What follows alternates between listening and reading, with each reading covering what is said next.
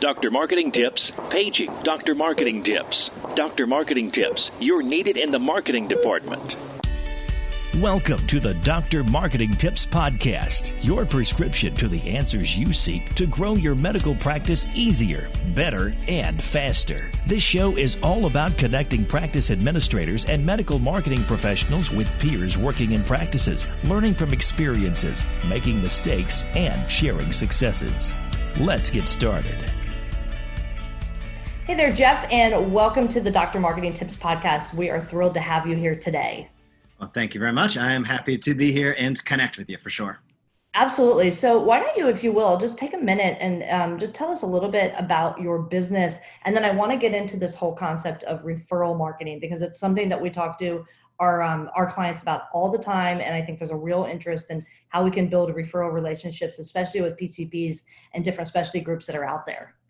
Yeah, I'm happy to do so. I'll kind of give you the condensed version. I'll try to keep this 60 seconds or less. So I'm a chiropractor. I was an associate doc. Then I, w- I owned my own practice. Then I joined a large orthopedic group, multidisciplinary. So I joined the group. I get in there the first day. There's tumbleweeds in the, the office where I think my magical patients are going to be. So I start marketing myself within the group.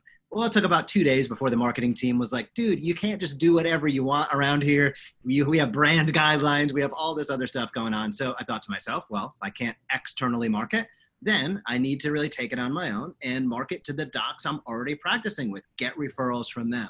That was really the seeds, is born out of necessity, you know, the seeds of what became the evidence based chiropractor and where we're going to go, which is I saw that there was a huge opportunity to build relationships with other docs I found it to be incredibly stable and I found it to be compounding over time, all of things that I liked. It wasn't to ignore all of the other marketing, but I think it's an area of missed opportunity for a lot of docs that haven't explored it yet. So this this concept of evidence based. So tell our listeners a little bit of about what you're thinking as it relates to to referral business. It's a good question. So I will I will admit I picked the name before like a decade ago before it was even a thing or potentially controversial. Oh, but it's a thing right now. Yeah. the way that I view it is this is that I have found one of the best ways, and here's the application to referrals, is that I've found some of the best ways to build referral relationships is not necessarily to offer another doctor a coupon. It's ultimately to showcase the benefits that you can provide for their patients or another way to think about it the benefits you can provide for your patients that happen to be currently in their office right with a complement with complementary providers so one of the ways we found a lot of success to implement that is through like a quick monthly research update, research brief. Not the full paper, you're not trying to punish them, but we have kind of three legs of the stool research, case notes, and meetings. And research and the evidence of what you do. It doesn't mean everything needs to be tied to an RCT that's you know peer reviewed and double blinded, but what it does mean is that you're standing behind uh, who you are, what you do, and you're showcasing to the best of your ability what you do, how it can benefit the people in their practice.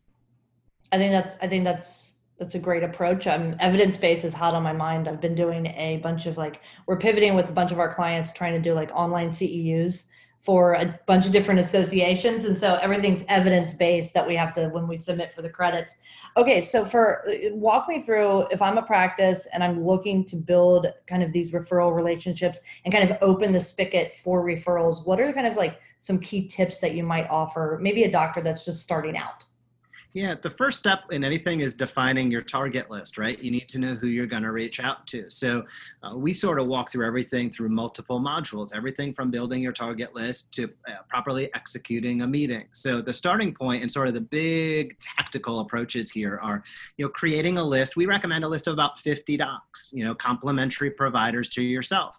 And 50 is enough to catch some fish, but not enough to pull you over the boat, so to speak. So, you know, if you can bridge the gap with about 20 to 30 of a list of 50 and those people are referring at least a handful of patients per month, you're going to be doing really great overall for a vast majority of independent practices. So sourcing that list, it's like, well, how do I get 50 names? Well, we recommend, of course, getting them from the people you're already co-managing with. So be sure you're asking your patients who they are seeing within that complementary realm. As a chiropractor, we ask a lot of times, hey, who's your primary care doc? And then we can communicate and coordinate care within the letter of the law, obviously, with our case notes as long as we have consent and permission. But building that list is step number one. You can also go to WebMD Physician Search, variety of free tools you can utilize, plug in what kind of doc you're looking for, your zip code, you'll get a full list. But starting out with the people you're actively co managing with is the best way to go about it. From there, that means you have that spreadsheet of 50. I like to go down those three legs of the stool. So, case notes, research, and meetings. So, I'm skipping a few of the uh, little steps, but to get to the big pieces of it, we like to send case notes on your examinations and your re examinations. And the point of them is not, they're not going to magically flood your office with referrals, but what they are going to do is build social proof that you exist, that you co manage, and showcase the results that you get. That's so, so important, and it's a foundational layer. But as you know, you might not co-manage with somebody for a month or two. It's just the way the cookie crumbles. Like you can't, it's indirect control. I like direct control. So that's where the monthly research updates, you get to control that you're delivering one page, single page research updates, research based updates with your branding, et cetera, to these docs one time per month so you can stay top of mind, which is so critically important. And then step number three, and we can dive into any of these in more detail. Step number three is when you have the opportunity to take a meeting.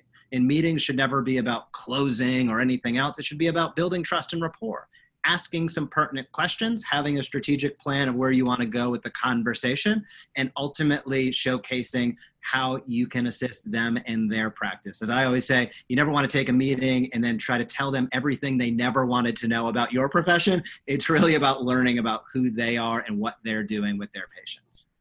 So when you get this initial list and you figure out, you know, who your target's going to be, are you saying they need to go out and knock on doors or is there a different way to approach this, this relationship?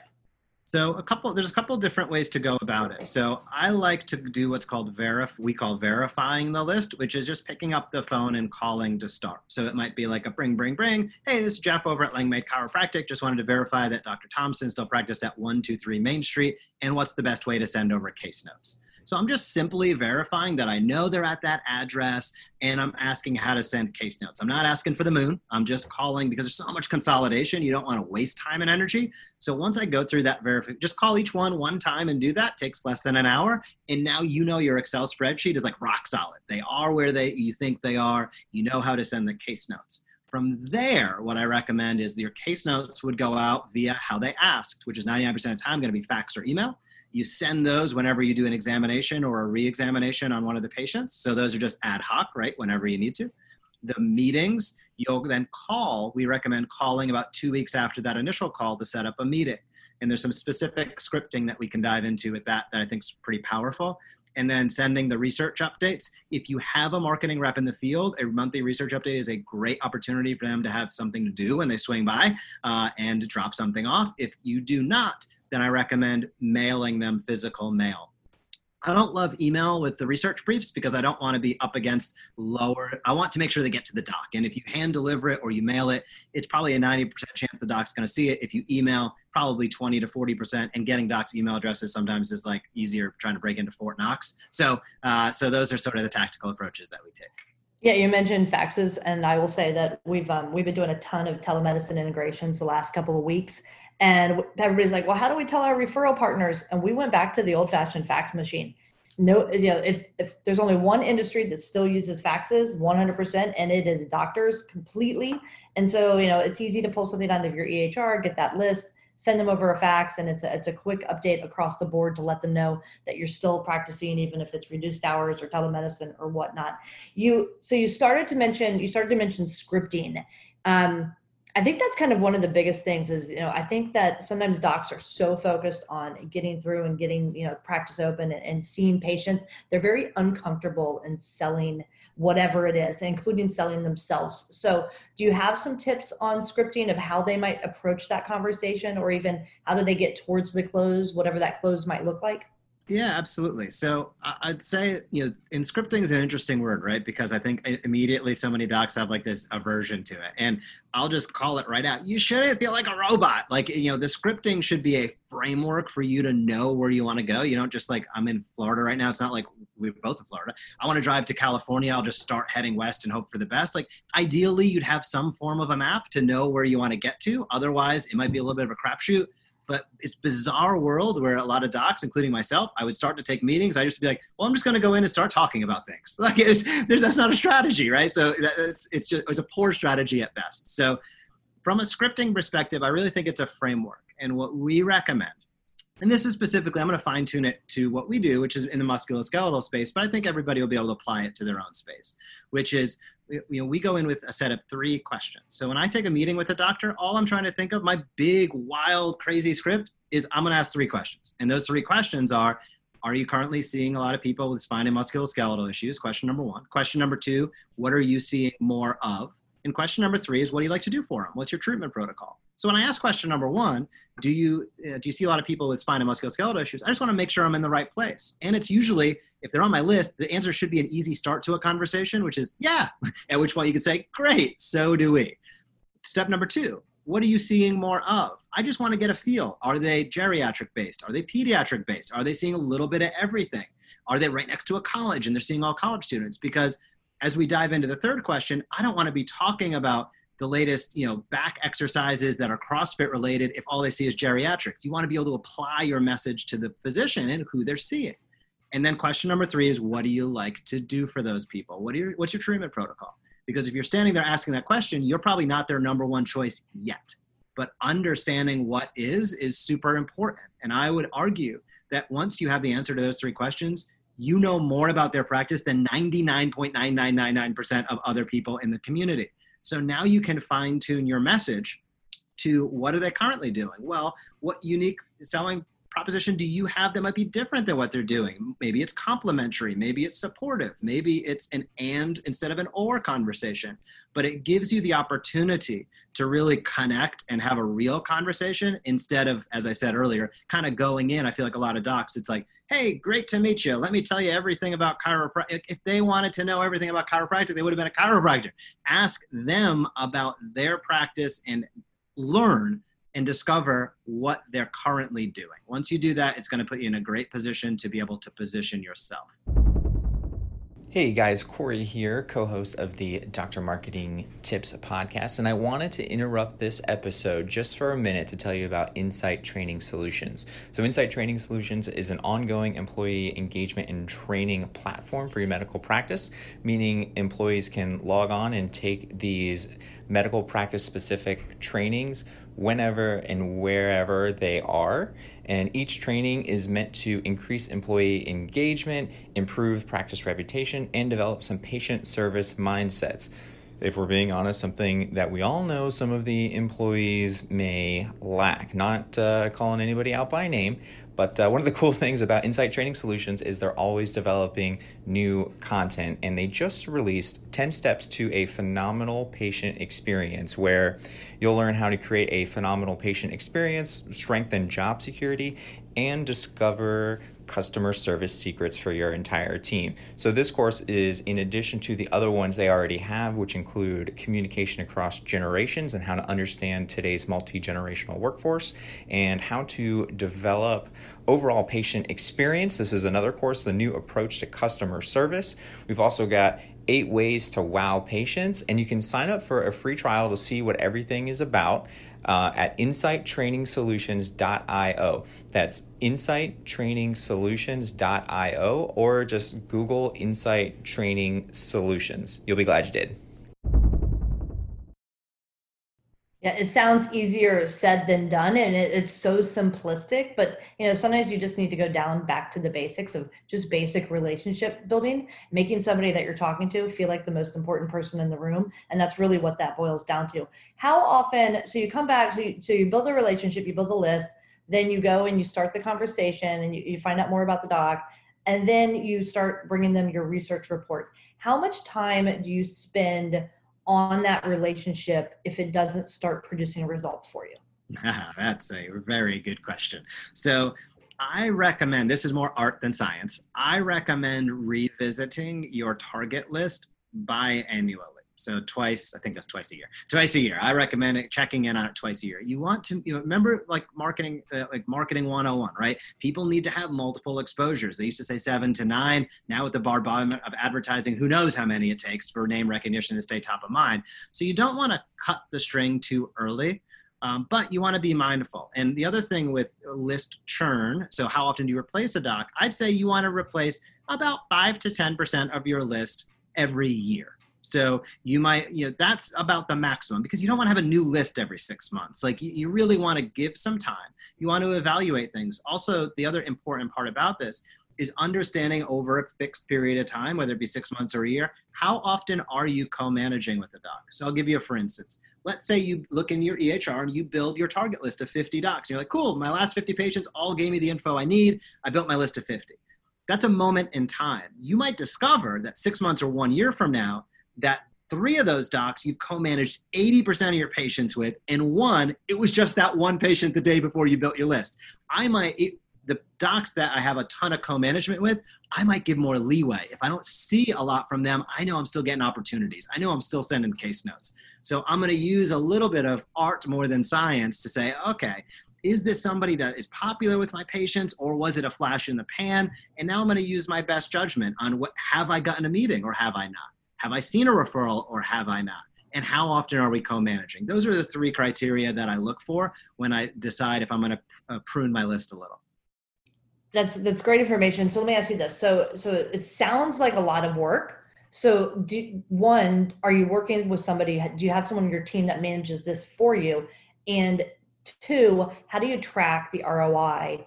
Like truly track it because so many times we get junk in, junk out. I know the patient thinks that their PCP is a certain doctor, but it's not always what gets translated into the paperwork. And so, how do you track it? And do you have someone helping you?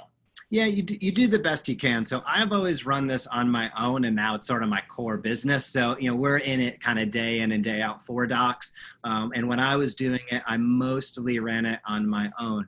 It is pretty simple to do. I mean, there's a lot of steps. It sounds like when you're just getting up and running, but once you really have your list together, a lot of this takes care of itself for the most part. Now, what I will say, you still want to make sure you have good research, you know, etc. So it does take some time to build those things. I'd recommend you reach out to a resource that can help make it easy for you. Most docs probably listening to this are not going to have the time, honestly, to do all of this themselves.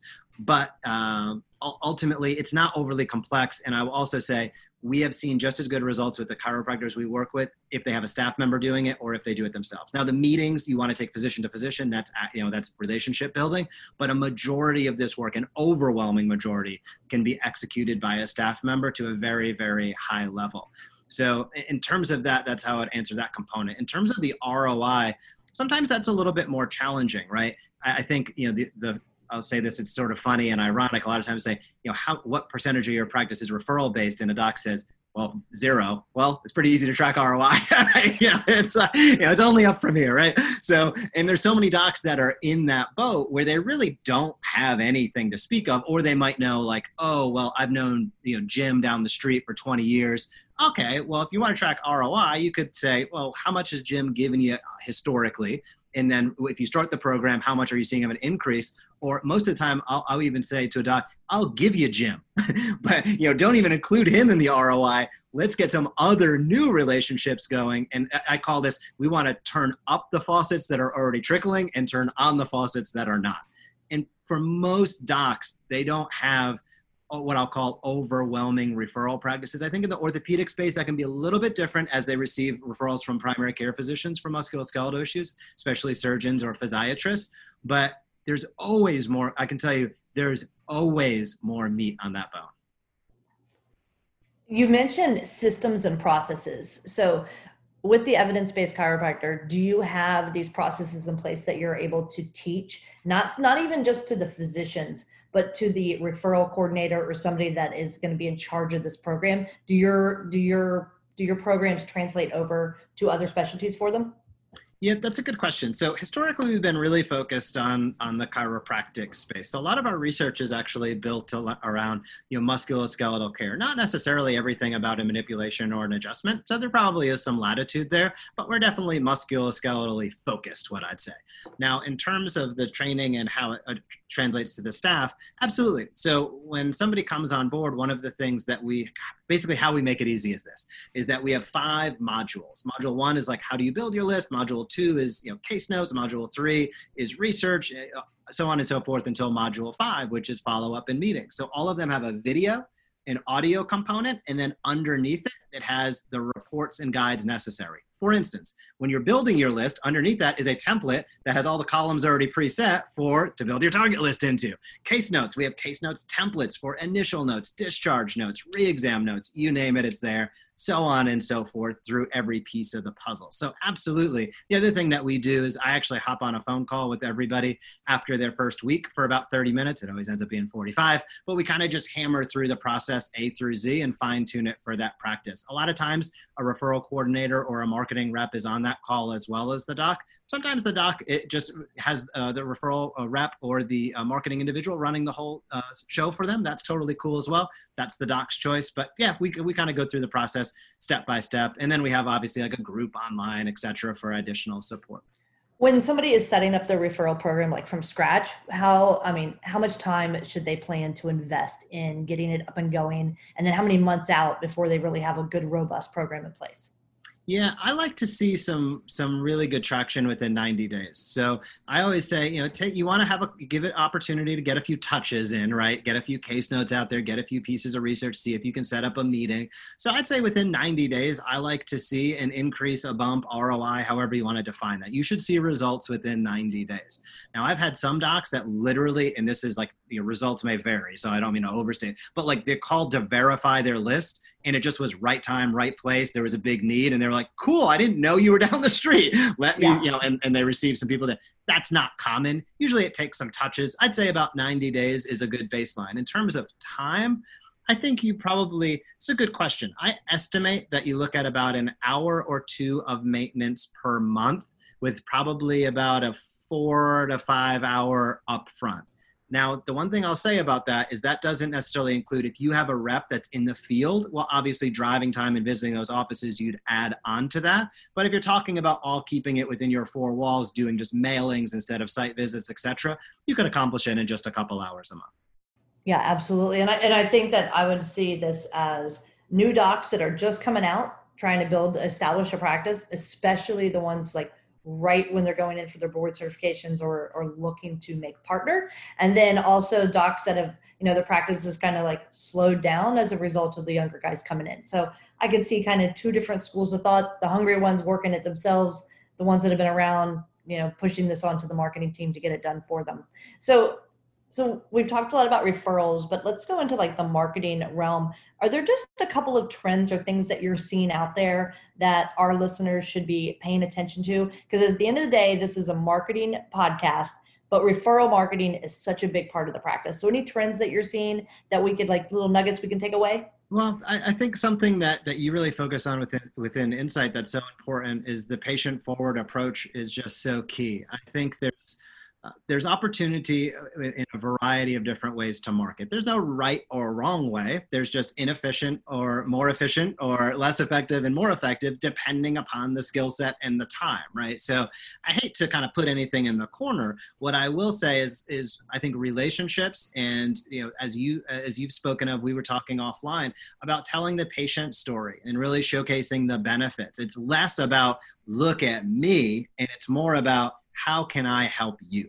And if you position your marketing that way, you're just going to see far better results. I know in the chiropractic space, one of the, I would say, addictions that chiropractors had over the last few years was uh, advertising discount Facebook ads continuously and then being befuddled that their leads didn't turn into new patients. Uh, and, and they were, you know, they got discount patients off discount advertisements and they were confused by it. So, you know, there's a there's a time and a place for everything. And you know, you want depending upon the time of your career, you might want to pull on different levers, so to speak.